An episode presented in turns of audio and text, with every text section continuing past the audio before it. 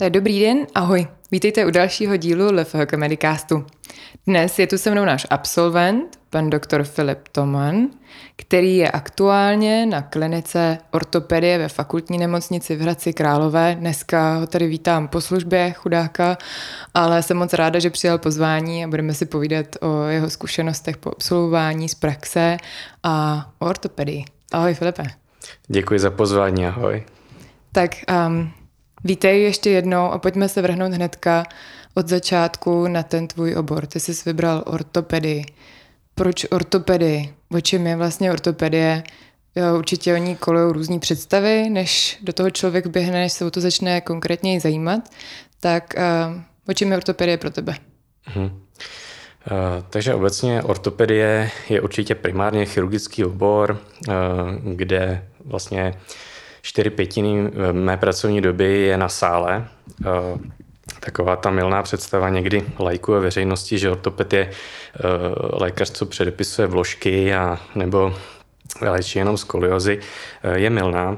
My jsme hlavně operační obor, s tím, že jeden den v týdnu mám akutní ambulanci na lékařské, na, ve fakultní nemocnici a čtyři dny ve směs jsem vždycky na sále jako asistent dejme tomu eh, jednu ze sedmi operací mám třeba vlastní. Jo. Ale tak vlastně můžeš tam toho dělat více, že? My jsme se bavili o tom, že to je takový flexibilní, že vlastně můžeš mít i tu ambulanci, ale zároveň můžeš i operovat. A že je ten obor takový jako mm-hmm. různorodý. Aha.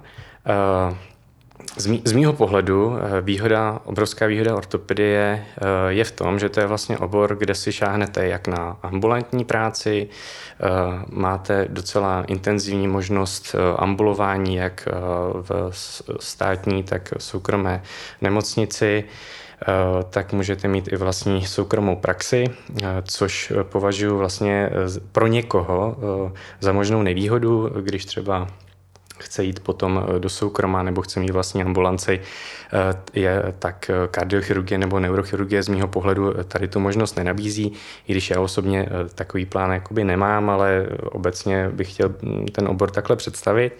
Takže máme tu ambulantní sféru, máme sféru operační a sféru lůžkovou. Takže ten obor je pestrý, nabízí vlastně všechny možné pohledy na medicínu.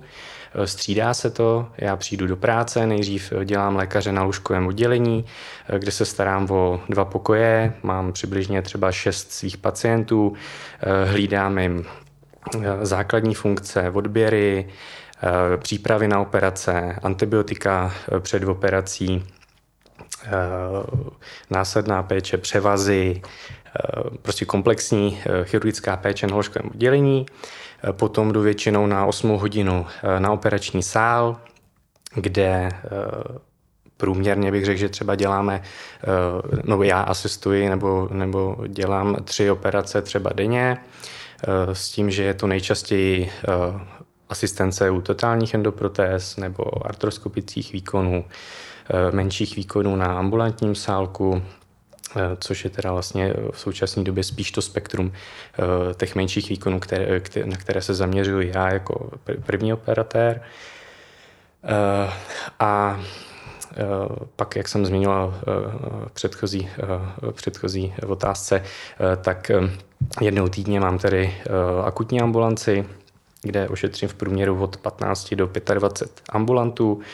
Jsou to pacienti kteří přicházejí eh, do fakultní nemocnice eh, s problémy eh, typu náplň kolena, nutná punkci a instalaci kortikoidů, jsou to problémy s ramenem, úrazy, odeslané z pohotovosti, které jsou určeny následně k operacím.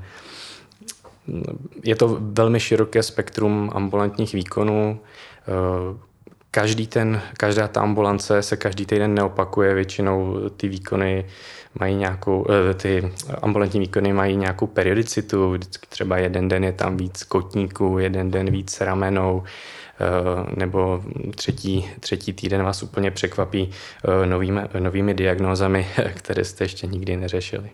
Zajímavý, máš to pestrý jednoznačně. Hm. Já jsem eh, kdo by chtěl mít uh, konkrétnější představu, tak doporučuji podívat se na ten seznam výkonů, který máš vlastně hm. předepsaný pro atestaci. Já jsem se radši, radši jsem se na to podívala, protože jsem taky měla evidentně o ortopedii trošičku jako um, jinou představu, nebo respektive uší, nedodala jsem si představit celý to spektrum, co tam vlastně spadá, hm. co všechno řešíte. A teď jsi to takhle popsal jako v praxi, jak to pro tebe vypadá. Ty už jsi vlastně na klinice skoro tři roky, ale ty už to věděl dávno, že chceš dělat or- ortopedii. Ty, kdy jsi se rozhodl, že chceš dělat ortopedii?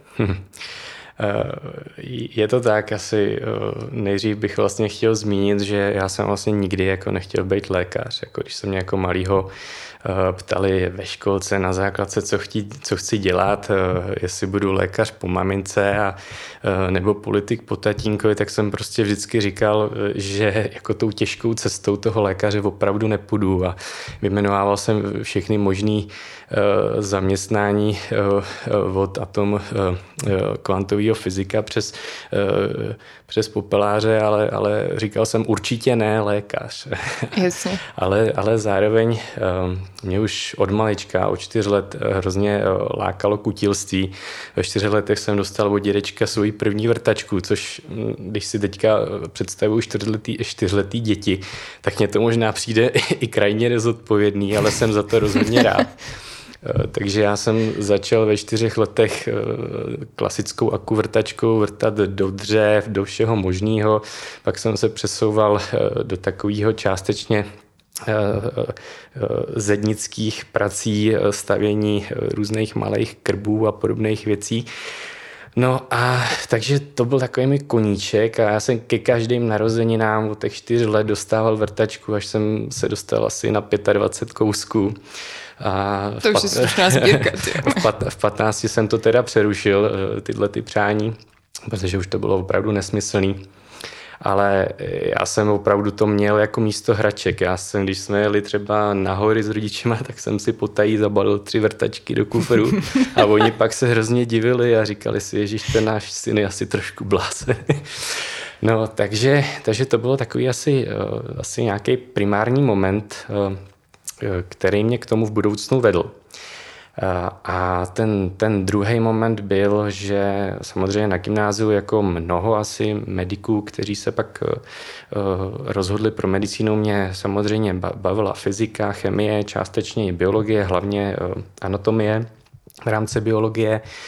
Měl jsem vztah k pohybovému aparátu, protože eh, moje maminka byla rehabilitační lékařka, takže jako uh, volejbalista, uh, když jsem hrál první ligu, tak když kluci po zápase třeba bolelo rameno nebo záda, tak jsem vždycky tak jako i schutí eh, jim to chtěl rozmasírovat nebo nějaký prostě vztah k tomu, k tomu pohybovému aparátu jsem měl.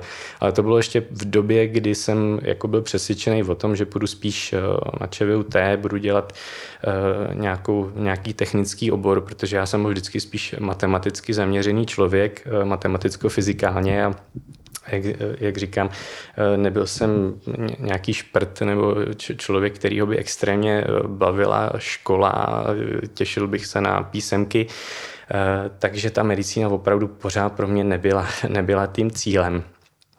No a potom, jak to tak nějak pomalu krystalovalo, tak, tak jsem si tak nějak asi uvědomil, že když, když se mám rozhodnout na jaký půjdu eh, blok v rámci gymnázia, tak jsem se rozhodl pro přírodovědný a eh, uvědomil si, že eh, jako Můžu dělat maximálně chemii, ale určitě jsem se v té době rozhodl, že vzhledem k, tom, k té historii toho kutilství mým jediným lékařským oborem bude ortopedie. A tehdy někdy eh, teda v tom prváku, druháku eh, na gymnáziu jsem se teda rozhodl, že budu ortopedem. Eh, ne, že budu lékařem, ale samozřejmě v dnešní době to člověk vidí úplně jinak. Ortoped je komplexní lékař, musí umět interní obory, musí umět všechno jako ostatní lékaři, ale v té době jsem samozřejmě o tom moc nevěděl a vnímal jsem tu ortopedii přesně jak tu řezníčinu, to kutilství, nějaký ten obor kde využiju eh, tu, tu svoji vášeň eh, pro, pro vrtačky a kutilství. Takže, Všechno to zapadlo pěkně. takže takhle to vzniklo. No. Super, děkuji za tohle, za tenhle vlet do toho, protože tím se nám rozkrývá hnedka další otázka a to, že ty jsi vlastně už na to studium medicíny nastupoval jako s jasným cílem, co budeš dělat, až to doděláš. A to spousta lidí nemá v průběhu studia. A to smysl určitě i mezi svými spolužákama prostě eh, cítit, že je nějaký rozdíl, když ty už se ty věci učíš s tím pohledem, zajímá mě nejvíc pohybový aparát, soustředím se na to, že jednou budu ortoped, tak eh, mě víc baví tyhle témata, nebo nad tím trošku jinak přemýšlím, zatímco spousta lidí se hledá teprve, nebo respektive ten obor, který jednou budou chtít dělat. A jak jsi tohle to vnímal už v průběhu toho studia? Byla to výhoda, nebo ne? Uh, jak se to vezme? Tak samozřejmě na dotazy v prvním ročníku, čím se chcete věnovat budoucnu, tak většinou byly odpovědi mm, spíš jako směřující se spíš interní obor, spíš chirurgický. Já jsem spíš byl jako spíš ten jednotlivec, co tam jako Rovnou jak, to říct, jak to říct, jako vykřikoval, že jako určitě budu ortoped. Jako, takže bylo to takový možná i pro mý spolužáky, že si říkali, co to je za blázna, teď on vůbec o medicíně nic neví, ještě se nic nedozvěděl o ostatních oborech. Jak to může jako vědět? Jako... On si to ještě rozmyslí určitě. No, no, no on si to rozmyslí. uh, a, ale ta moje motivace byla jasná a i, i přesto, že jsem eh, se v průběhu medicíny uh, jako nějak neflákal studium, Snažil jsem se přistupovat k tomu zodpovědně, i když jsem věděl, že, mm, eh, že, že chci dělat teda chirurgii nebo ortopedii, eh, tak, eh, tak jsem se učil na internu, na všechny obory s respektem, a snažil jsem se vždy v tom najít něco, co mě baví a musím říct, že téměř všechny obory, až asi na tři výjimky, mě opravdu bavily. Takže, eh, takže to je jedna věc. Eh, ta druhá věc je, jak se ptala, jestli to byla výhoda nebo nevýhoda v tom studiu. Já si myslím, že jako pro tu samotnou praxi to asi zas tak jako výhodný není, ale já jsem, když jsem se učil anatomii, tak jsem prostě vždycky si říkal, jo, teď se učím prostě o kloubu a, a to bych měl umět jakoby na 100%. Mm-hmm. Když jsem se učil, teď nevím, mikrobiologii, tak jsem si říkal, jo, to bych asi do budoucna měl taky vědět, protože část ortopedie septická je zaměřená na, eh, na eh, bakteriální původce infekcí kloubu a, a měkkých tkání. Takže určitě asi nesmyslný to nebylo. Zas na druhou stranu mně přijde, že stejně 99% té ortopedie se učíte až po té škole. Jasně, až v té praxi potom. No tak se pojďme podívat na tu praxi teda. Za ty tři roky, co na té klinice seš, co všechno už tam zažil? Jaký to bylo hlavně, ty starty hmm. a tak? No, eh, obecně samozřejmě start každého lékaře je eh, velice těžký, nebo myslím si, že minimálně se všema kolegama, s kterými jsem eh, ve styku, tak vždycky ten start je těžký a je těžký i v jiných oborech než lékařských. Takže, takže ten start samozřejmě byl těžký, je to nové prostředí, nevíte, co si můžete dovolit, nevíte, jakou retoriku k ostatním starším kolegům si můžete, můžete dovolit. Eh, takže jsem se určitě snažil eh, být eh, co nejvíc střícný, pokorný a je, i když člověk tak trošku se otrkává, tak ta úcta k těm starším kolegům přetrvává a měla by u všech lékařů. Takže to je jedna věc.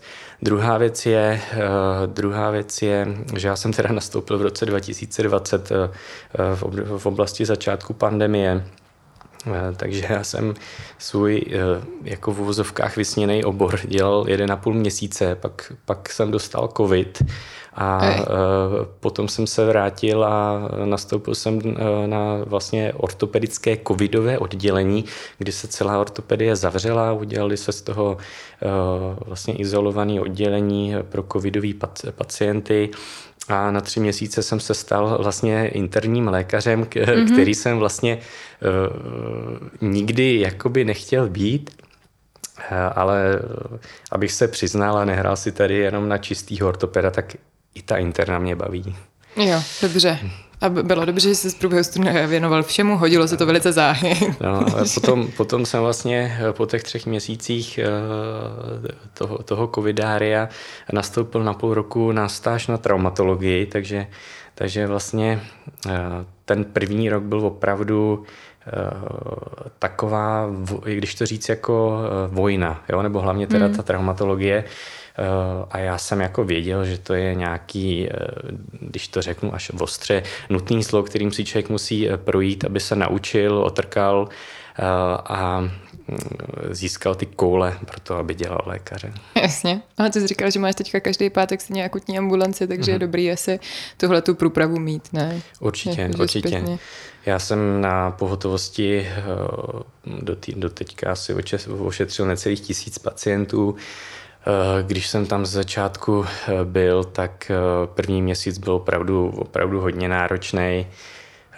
To jste na hraně vyhoření. Další dva měsíce se tak pomalu dostáváte do psychické stabilizace a po těch třech měsících, což může být třeba ošetřených takových těch 350 pacientů, tak už si začínáte pomalu být v tom jistí a začíná vás to bavit a nechodíte do práce s takovým strachem, co vás tam čeká za diagnózy a co budete muset řešit, eh, jakému staršímu kolegovi budete muset volat s dotazem. Hmm. Eh, takže, takže určitě eh, tady ta škola na pohotovosti byla velkou školou i do budoucna pro moji práci na akutní ambulanci, protože je to je to opravdu, eh, jak to říct, řemeslo, kterým se musíte pomalu učit, eh, jak, jak komunikaci s těma pacientama, jak co nejrychleji odebrat informace, které vás zajímají, zajímavé o pacientovi, abyste byli schopni dojít k diagnoze. A je to hlavně asi práce pod nějakým presem, že když vám v čekárně čeká 10 ambulantů, že máte být asi v takové lehké tenzi, abyste uh, spěchali, ale na druhou stranu uh, dneska už nejsem tak ve stresu. Ježíš, oni tam čekají prostě hmm. dvě hodiny a, ve směs jako stejně to nezrychlíte tím stresem, hmm. akorát jste na nervy, bojíte se jít na oběd, na svačinu, abyste neukrojili teda ten nějaký čas, který patří té ambulanci ale v současné době uh, už, už si dovolím říct, že uh, asi ambuluji i v klidnější atmosféře. To je dobře. No, jak jsi to popsal, tak znělo to trošičku děsivě, hmm. ale, ale jsi živoucí příklad toho, že se to dá zvládnout. Je to sice tvrdá škola, ale určitě přínosná, hmm. takže jo, děkuji za to, jak jsi to popsal, i ten progres toho od, hmm. od těch začátků, kdy se člověk musí zorientovat v tom, i v tom systému samotném. Že jsme hmm. si spolu povídali o tom, že z začátku člověk vlastně neví vůbec nic, ani, ty, ani ten jazyk, ani ty kódy, ani ty procesy, ani tu administrativu a najednou hmm. tam pacienta prostě co jsi tam řešil vlastně asi tak nejčastěji? Vybavíš si to? Uh, jako, co tak jako obecně je na emergency nejčastější diagnózou, tak jsou to různé uh, distorze kotníků, podvrtnutí výrony, uh, potom kontuze, pomožení tkání uh, všech lokalit. Uh, to jsou takové příjemnější, jednodušší diagnózy. Pak jsou ty nejpříjemnější diagnózy pro mě a to jsou jakýkoliv poranění řezný, který vyžadují suturu, teda sešití rány. Na to se vždycky těším, když tam zasvítí nějaký, mm-hmm. nějaká, nějaká nutná eh, sutura, tak eh, se snažím, když to jde, eh, se tam k tomu přihlásit, ale samozřejmě člověk nemůže přeskakovat pacienty. To, to dělám rád, takže to je vlastně takový jako ten invazivní výkon a Eh, potom, potom samozřejmě k těm nejtěžším eh, případům tam patří samozřejmě eh, autonehody, všechny politrauma, který vozejí vrtulníky. U těchto větších výkonů samozřejmě to není na to člověk sám, je tam jako hlavní lékař starší traumatolog, který celou akci vede ale obecně eh, ta autonehoda je velmi, eh, velmi stresová akce, eh, kde je velký ruch, musíte poslouchat, co vám říká záchranka za informace, lékař ze záchranky, musíte dávat pozor sestřičky, co dělají, nedělají, jestli cévkovat, kanily, a, a role toho mladšího lékaře u té autonehody je hlavně sepsat celou tu zprávu, nějak to sesumovat, a potom případně udělat příjem na oddělení mm-hmm. daného pacienta. Takže to je, to je asi jako, to se přiznám, že doteďka jako jsem si na tohle nějak, jako jak se tady bavím o tom stresu, eh, tak na to jsem se ještě neadaptoval a myslím si, že asi se na to už nikdy neadaptuju, protože tím, že tam sloužím jednou za měsíc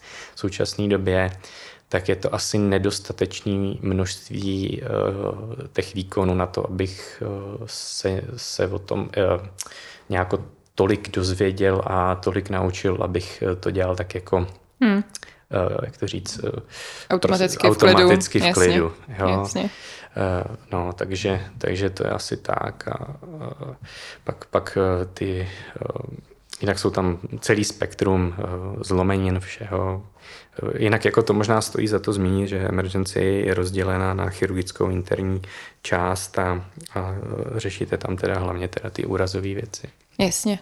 Tak jo, děkuji za tenhle ten hled, že jsme vlastně to jako prošli. Uh, to se týká většiny oborů, který tam pak budou mít aspoň tu stáž, aby věděli, na co se připravit a, hmm. a jak to bude asi zru, uh, vypadat. Uh, takže to jsme mluvili o startu na klinice jako takový covid a pak stáž na traumačce a ještě mm. tě čekaly další dvě stáže, chirurgie mm. a anesteziologie, je to ano, tak? Eh, chirurgie, anesteziologie eh, interná tam je, eh, takže na chirurgii dva měsíce, dva měsíce na Karimu, na anesteziologii a dva měsíce na interně s tím, že to už jsou poklidnější stáže, jsou to stáže, kde si uděláte takový obecný přehled, eh, co ty obory obnášejí, jaké jsou tam spektra výkonů. Eh, je to možná pro někoho takový postrní bod, aby se rozhodnul, jestli opravdu třeba chce dělat ten svůj obor, nebo mm-hmm. jestli chce třeba, ještě určitě jsou kolegové, který, ne ortopedi, ale z jiných oborů, který prostě nakonec na té stáži zjistí, že, že vlastně by chtěli dělat něco jiného. Takže určitě v těch prvních dvou letech co vykonáváte všechny tyhle stáže, tak pořád máte otevřené eh, cesty případně na změnu oboru. Samozřejmě otázka je, jestli otevřený od zaměstnavatele, ale, hmm. ale, ale eh, pro vás samozřejmě, jo, kdybyste byli nějak hodně vystresovaný, eh, jít do nějakého konkrétního oboru, tak, tak pořád je tam nějaká možnost se dozvědět i o ostatních oborech. To se bavíme teda konkrétně o ortopedickém kmenu na 30-měsíčním, který, který já teď eh, vlastně plním jako, dejme tomu, následné studium po lékařské fakultě. Eh, ostatní obory eh, to mají samozřejmě jinak, tak to vám teďka nebudu, nevím přesně, kam chodí chirurgové břišní na stáže. Nebo... Jasně, to probereme s chirurgama. Mm-hmm. Budeme se zaměřovat spíš na, to, mm. na, tu, na tu tvoji specializaci. Mm-hmm. Takže to, ježíš, kdybych to teď posčítala, co? Rok a půl, skoro dva roky po všech čertech mm. a mhm. pak konečně zpátky na ortopku. Mm. A na ortopce, a to už jste vlastně zmínila, jak vypadá tvůj týden, že jo, čtyři dny. Mm. Počkej, čtyři dny byly na sále? Čtyři dny na sále, jeden, jeden ambulance. ambulance. A tak jako každý třetí týden ještě um, dělám jako lékaře jipky, uh, jako tedy intenzivistů. Mm-hmm. To doufám, že to nebude poslouchat žádný intenzivista, protože samozřejmě uh, je to taková nižší jipová péče. Myslím, že to je, máme tři druhy JIPů, JIP 1, JIP 2, JIP 3 a my jsme, my jsme ta třetí kategorie. Uh, na ortopedické klinice a je to péče o pacienty po operacích, e, po velkých výkonech, kde jsou ztráty litr, litr a půl krve. Takže je tam práce e, i s léky typu efedrin a antihypertenziva, nějaký infuze, mm-hmm. takže, takže to, je, to je nějaká i částečně teda další, další spektrum teda té ortopedie, eh, i ta intenzivní eh, medicína. Takže opravdu ortopedie je pestrý obor, šáhnete si na všechny, všechny části medicíny. Mm-hmm.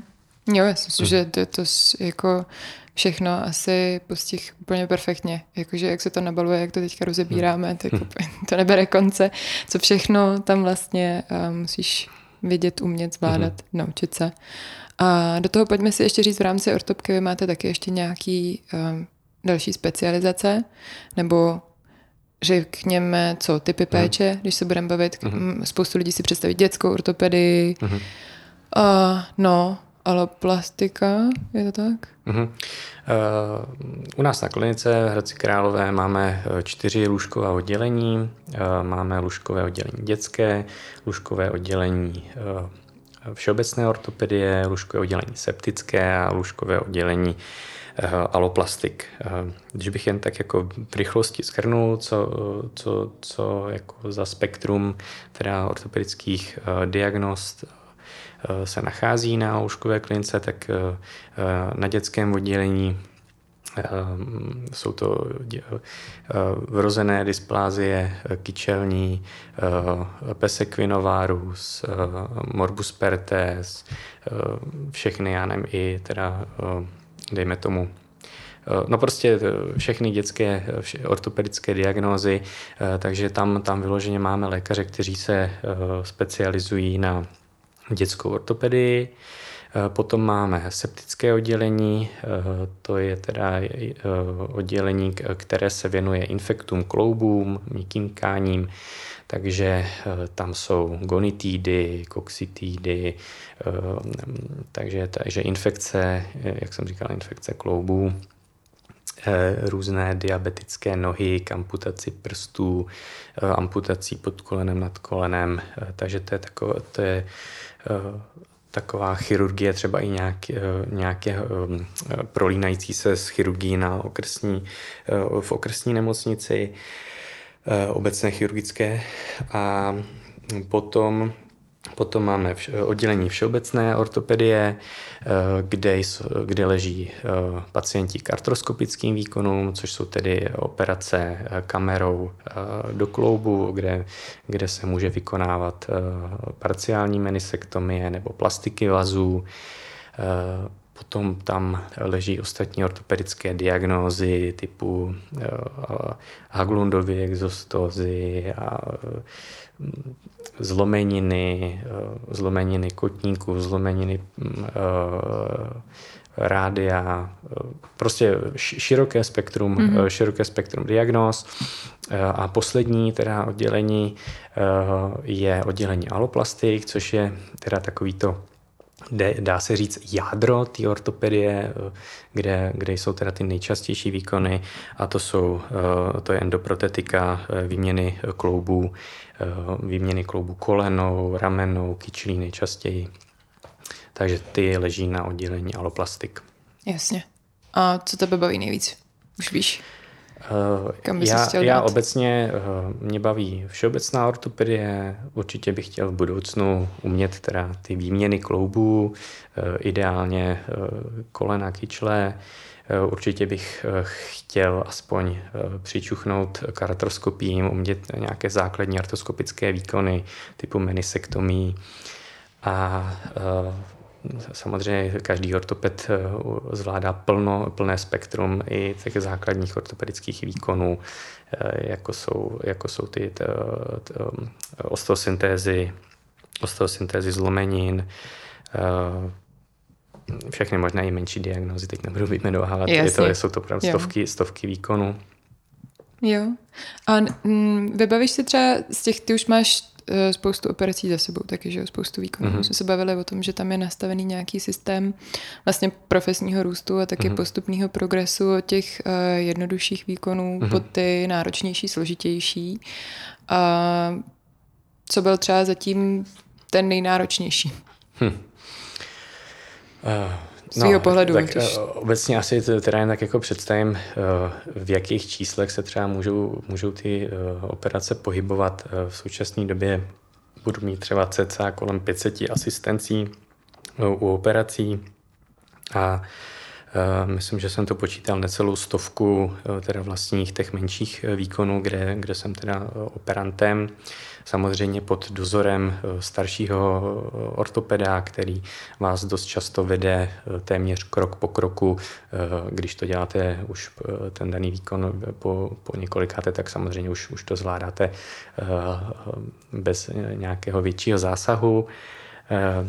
Jsou to, jsou to teda ty menší výkony, jsou různé extrakce kovů, operace lupavého prstu, teďka, to je moje oblíbená teďka, záhada, lubavý prst. Eh, menší osteosyntézy typu teďka všechno prostě vyjmenovávat patela, olekranon a tak dále. Největší výkon, jaký jsem dělal. Co tě nejvíc bavilo třeba? Co bylo nějaký hmm. nejzajímavější? Nějaká... Nejvíc mě určitě bavilo, to jsem dělal někdy před třema týdnama v prosinci, nebo to už je možná čtyři týdny. To mě určitě nejvíc bavila uh, dlahová osteosyntéza, uh, uh, zlomeniny vlastně olekranu. To, to mě asi bavilo nejvíc. Uh, jinak, tam se vrtalo, tam mm-hmm. se mhm. šroubovalo. Mm-hmm. Jak dlouho to trvá třeba? Uh, takový výkon, hmm. dejme tomu možná 90 minut třeba. Jo. Mm-hmm. Byla záro, zároveň, jakoby, tam byla i luxace, luxace rádia eh, v lokti, uh, takže, takže tak. No, takže to byla takzvaná Montageova zlomenina. Dobře, tak jo.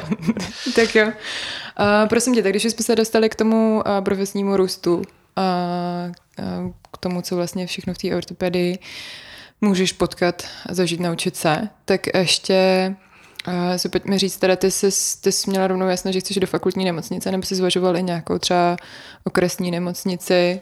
Když o tom budou teďka třeba studenti uvažovat, chtěli třeba ortopku, zaujalo je, jak jsi to popsal, jak to zní dobře, mm-hmm. čistá chirurgie, spousta možností.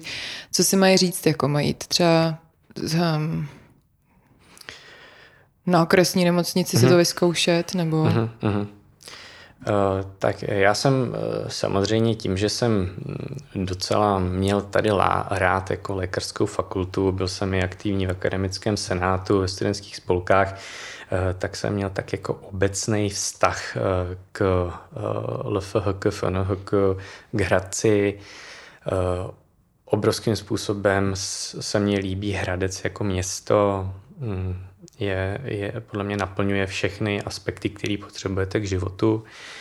Eh, takže já jsem tak jako z 90% jako uvažoval v Hradci. Eh, samozřejmě jsem eh, to nechtěl nechat náhodě, nemám, nemám rád takový to i když možná někdo to má rád, eh, že to necháte tak jako, jak to vyplyne, nebo eh, jak se to říká, se, jako, že někam prostě se přihlásím a když se mě tam nebude líbit, tak půjdu jinam. Takže já jsem samozřejmě, eh, i přesto, že jsem chtěl jít do Hradce, do fakultky, tak jsem nejdřív ve čtvrtém ročníku chodil na, na stáž do, nebo úplně nejdřív jsem ve druhém ročníku už teda šel jako ošetřovatelskou praxi do, na ortopedii, tím, že jsem vlastně, jak, jak se ptal předtím, věděl, eh, co chci dělat, tak jsem mm. vlastně všech, všechny stáže v rámci uh, lékařské fakulty měl na ortopedických odděleních. Takže, takže já jsem ve druhém ročníku byl uh, na ošetřovatelské praxi u nás tady na klinice. Ve čtvrtém ročníku jsem chodil eh, ve volném čase eh, se dívat na operace k nám teda taky eh, a potom jsem si zvolil po čtvrtáku praxi v Pardubicích na ortopedii, abych dostal takový ten vhled mm-hmm. i do jiné nemocnice. Měl jsem takový chvilkový záchvěv, že jsem si říkal, že možná ty Pardubice budou lepší, že to je menší pracoviště, ale pak jsem eh, po nějakým, jak to říct, bedlivým bádáním se rozhodl pro Hradec a pak jsem ještě chtěl vyzkoušet i pražský pracoviště, takže jsem byl na Vinohradech na stáži, takže jsem měl takový, takový přehled o nějakých potenciálních eh, pracovištích. Přiznám se, nebyl jsem na těch okresních eh, špitálech typu Litomyšl, Rychnov, mm-hmm. Trutnov, Eh, ale takhle jsem se rozhodl pro Hradec, eh, jak kvůli Hradci, jak kvůli lékařské fakultě, jak kvůli lásce k FNHK, tak, tak nakonec i z hlediska toho kolektivu, mm, toho, jak je to nastavený a mm, nelituju toho. To je dobře, super. Ale zároveň je fajn, že jsi vlastně měl srovnání i z více míst, že si mm-hmm. mohl říct, jako, mm.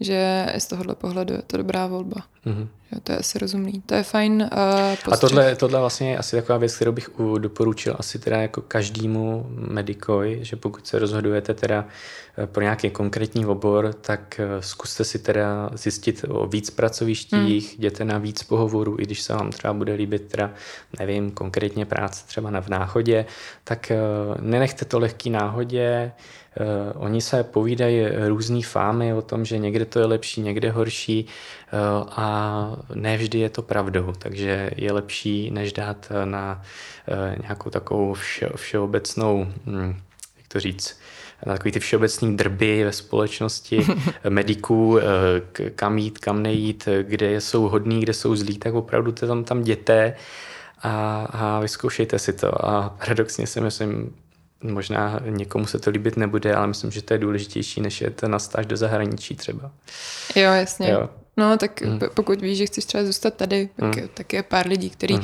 už v průběhu studia třeba uvažovali, že by možná chtěli za hranice, tak pak je pro ně rozumné si, to... si to taky vyzkoušet, protože tak fakt každý... Potom samozřejmě, když chcete jít do Německa, no. tak eh, je asi nejlepší obejít těch čtyři... No ale k tomu my nikoho vůbec nenavádíme, protože potřebujeme doktory tady, jo, eh, takže... Samozřejmě pak obět jako ty čtyři nemocnice v tom Německu, že ale ten princip je úplně stejný. Jasně. Že? Jo, protože každému prostě vyhovuje něco jiného a vždycky bude, bude hodně záležet i na tom kolektivu. To jsme mm-hmm. se mhm. o tom bavili vlastně i spolu, ale tak nějak to rezonuje všude, že je důležitý prostě mm-hmm. a mít v té práci. Bude vás mm-hmm. stresovat spousta jiných věcí a není potřeba, aby vás ještě stresovali kolegové nebo mm. jako blbej tým nebo něco takového, nebo že vám vůbec obecně nebude vyhovovat to pracoviště jako takový. OK, super. Ještě z pohledu té praxe uh, jsme se bavili, že bychom chtěli zmínit trošku, jestli uh, když jako jsem po tom studiu taková jako natěšená, že konečně budu ten doktor, konečně budu dělat tu medicínu a ty reální věci a chci honem tu praxi a chci honem ty výkony mm. a chci totální endoprotézu prostě hned. Mm, tak uh, chci do... do fakultní nemocnice nebo chci někam mm, jinam? Mm. To právě asi navazuje na tu, na tu předchozí otázku a uh, je to právě rozdíl mezi teda tím okresem, tím krajským pracovištěm nebo, nebo teda fakultní nemocnicí. Obecně známý fakt je, že i tak jako v rámci studia vám vždycky eh, eh, lékaři říkají, nebo prostě učitele, jděte, jděte na okres, tam se vyoperujte a pak se vraťte do fakultky už teda jako vyoperovaný, eh, znalí chirurgové. Já se přiznám, že s tím letím názorem opravdu nesouhlasím. Myslím si, že je úplně jako v současné době, teda jak já vnímám nastavení nemocnic, tak je nesmyslný a e, řeknu vám proč. Protože jedna věc je, e, vy půjdete na okres, kde si možná na tu totální endoprotézu šáhnete už prvním rokem, což je teda obrovský výkon. E, jedna věc je, vy velmi brzo zažijete takovej ten takovou tu euforii z toho, že jste mocný chirurg, který zvládá velký výkony, eh, budete, jak to říct, eh, ostře machrovat na okolí, že jste dělali totální endoprotézu, eh, nějaký velký osteosyntézy. No a co budete dělat jako po zbytek života, kde bude ten step by step eh, pokrok, že? Kde, bude, eh, kde bude nárost eh, toho dopaminu, té euforie z těch dalších let. Na co se ještě budete těšit, že jo? Na co, se bude, na co se budete svým způsobem těšit. Mně se, mně se hrozně líbí ten přístup, který je třeba u nás, že začínáte menšíma výkonama a opravdu z nich máte radost. Mě, když jsem poprvé vydával šroub z hlezna jako velmi vlastně jednoduchá věc, tak jsem z toho měl eh, prostě obrovskou radost a, a, a bavilo mě to. A pak se třeba vám stane, že po půl roce už je to takový jako menší výkon, pořád z něj máte radost, ale je to takový, jako když máte rádi chlebíček, tak když ho jíte poprvé v životě, tak jste úplně nadšený. A když ho jíte postý, tak ho máte rádi, ale už to nevyvolává takovou tu euforii. A proto je tam čas pro další zase ten, eh, ten výkon třeba vyšší kategorie a zase, zase máte nějakou radost a euforii a radost toho oboru, že se posouváte. A takhle si myslím, že jste schopný eh, v, to, v rámci toho, jak je nastavená třeba fakultní nemocnice, tak jste schopný třeba do 50 jet takhle postupně eh, nějakým step by step modul, eh, principem, a pořád se nějakým způsobem posouvat, pořád se učit a, a mít, mít tu euforickou radost. Takže to je, to je jedna věc, kterou si myslím, že i když teda, jak jsem říkal, nebyl jsem na stáži na okrese nechci to nějak hodnotit. Je možný, že se ozve někdo a řekne, že to je úplně jinak, ale mám z toho takový pocit, že když brzo dosáhnete teda toho úspěchu, že to není správný postup. A ten druhý, eh, ta, ta druhá dedukce je, že fakultní nemocnice vám dává obrovský řád v rámci té byrokracie. Eh, všechno je kontrolovaný, každou ambulantní zprávu, kterou já napíšu, tak kontroluje starší lékař, dává mě zpětnou vazbu a máme obrovské množství vnitřních auditů v rámci fakultní nemocnice na dokumentaci, na lůžkovém oddělení, na sálech a tak dále.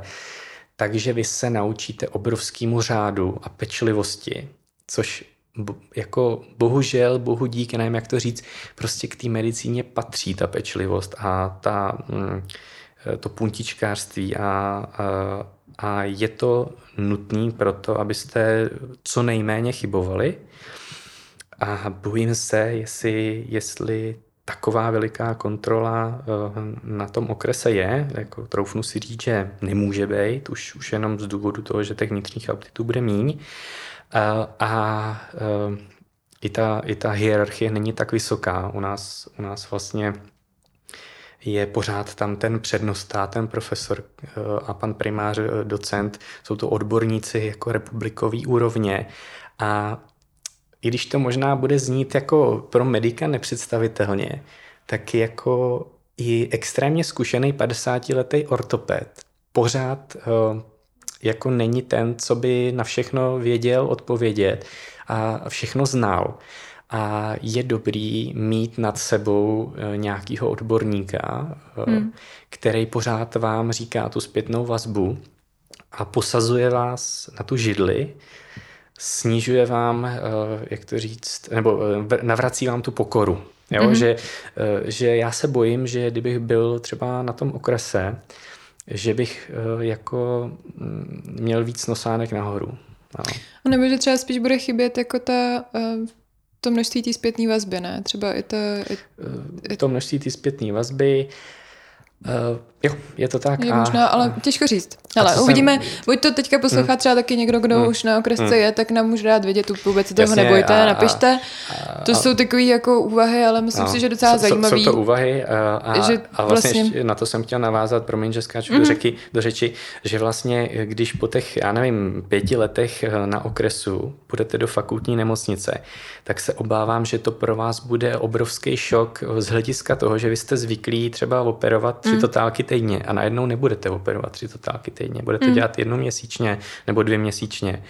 A uh, další, takže jakoby vlastně vy dostanete takovou tu životní ránu, že když to přirovnám k cestování, že jste zvyklí jezdit do Japonska, do Ameriky to a najednou uh, zase jezdíte jenom po té Evropě. Mm. A uh, druhá věc je, zas uh, dostanete se do jiného uh, byrokratického systému, který bude hodně přísnej a i po těch pěti letech, kdy budete mít pocit, že jste už docela zkušený, uh, si myslím, že dostanete uh, trošku, jak to říct, uh, přes čumák a budete mm. se muset hodně, hodně začít učit že se to může třeba jevit jako krok zpět a možná tak, tak, to bude mírně demotivující. Tak. Mm-hmm.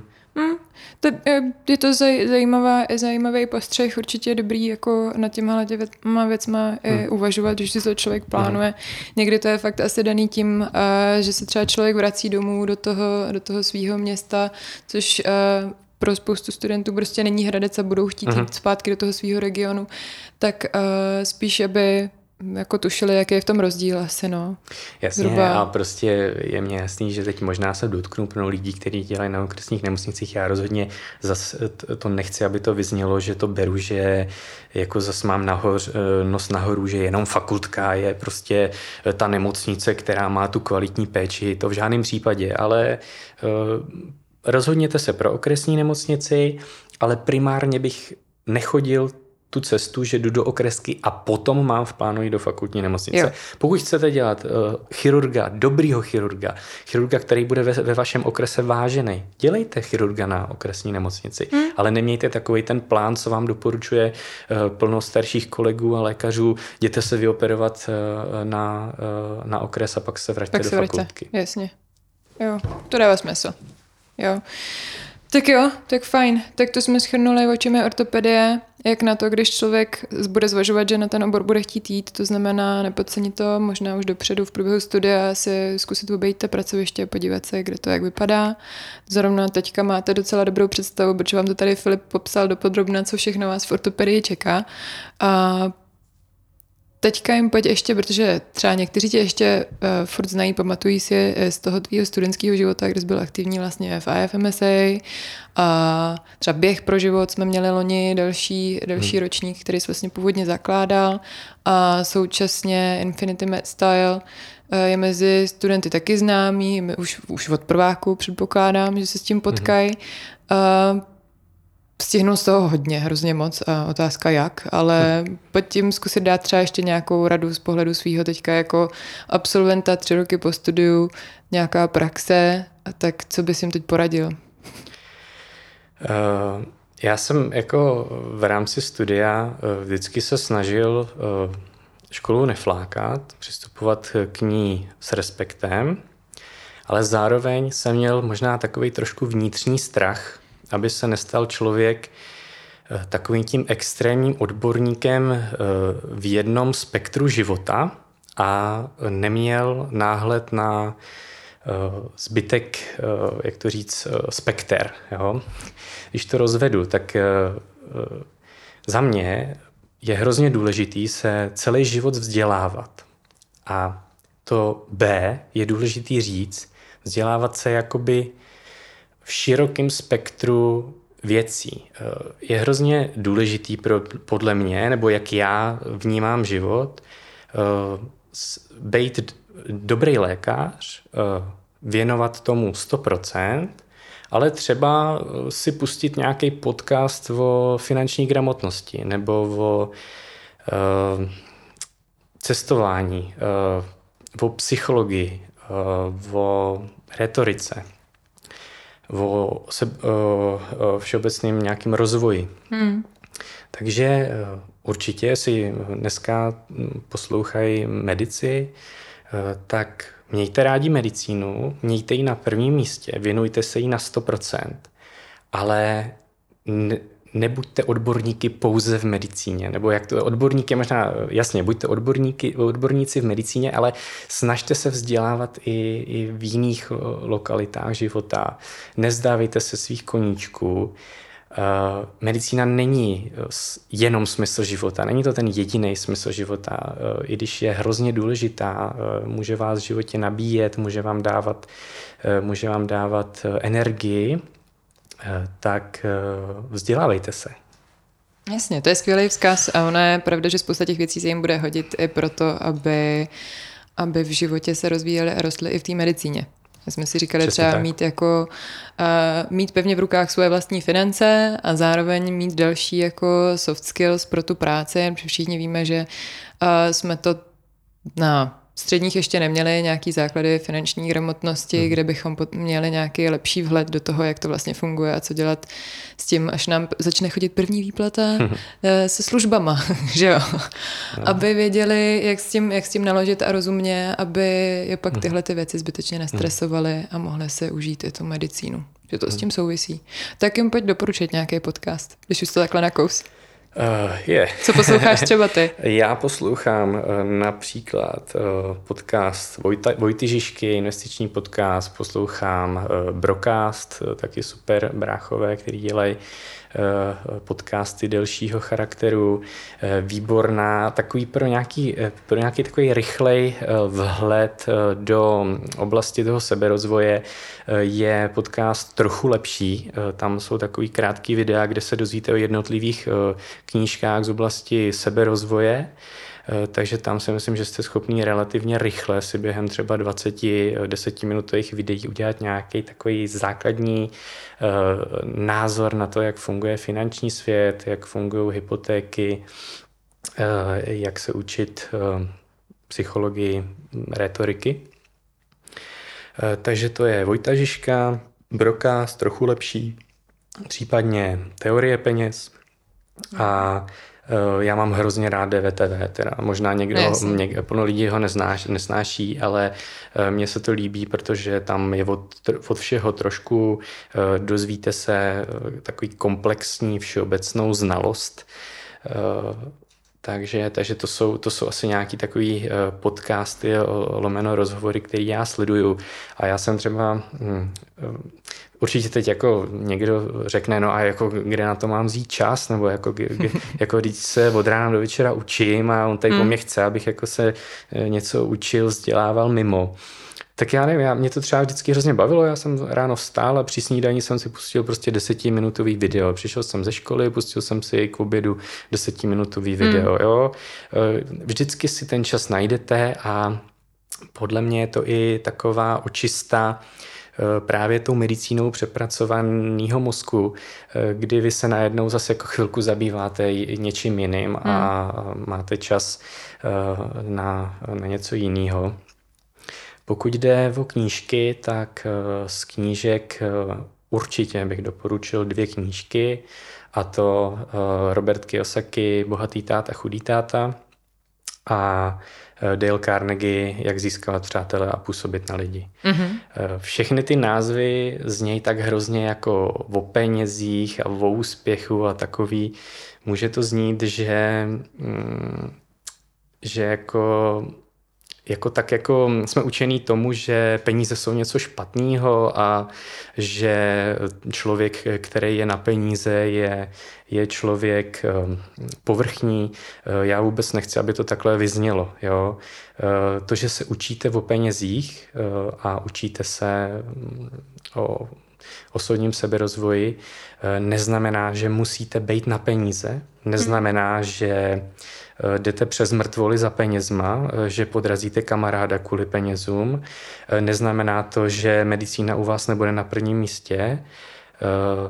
Pojďme se učit o, o investicích, pojďme hmm. být nezávislí lékaři, pojďme nemít strach z peněz a myslím, že to je asi takový možná point, který bych chtěl, aby na závěr té ortopedické debaty zazněl, že, že je důležitý, aby ten lékař teda uh, uměl i ten business, marketing, hmm. finanční gramotnost, protože 90% z vás bude mít soukromí ambulance, budete vlastně podnikatelé, uh, budete muset spravovat finance, budete muset řídit vlastně firmu, hmm. všichni budete vlastně, vlastně majitelé firmy, ať už SROčka nebo OSVČ, a uh, je to hrozně důležité, abyste se o tom začali vzdělávat už na medicíně.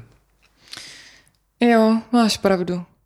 jako tak, jak jste řekl, tak um, současně teďka pro ně asi platí dvě věci. Jednak mají pocit, že mají hrozně málo času mm-hmm. na to, aby se zajímali ještě o něco dalšího, druhek nemají žádný prachy, se kterými by mohli mm. zatím počítat.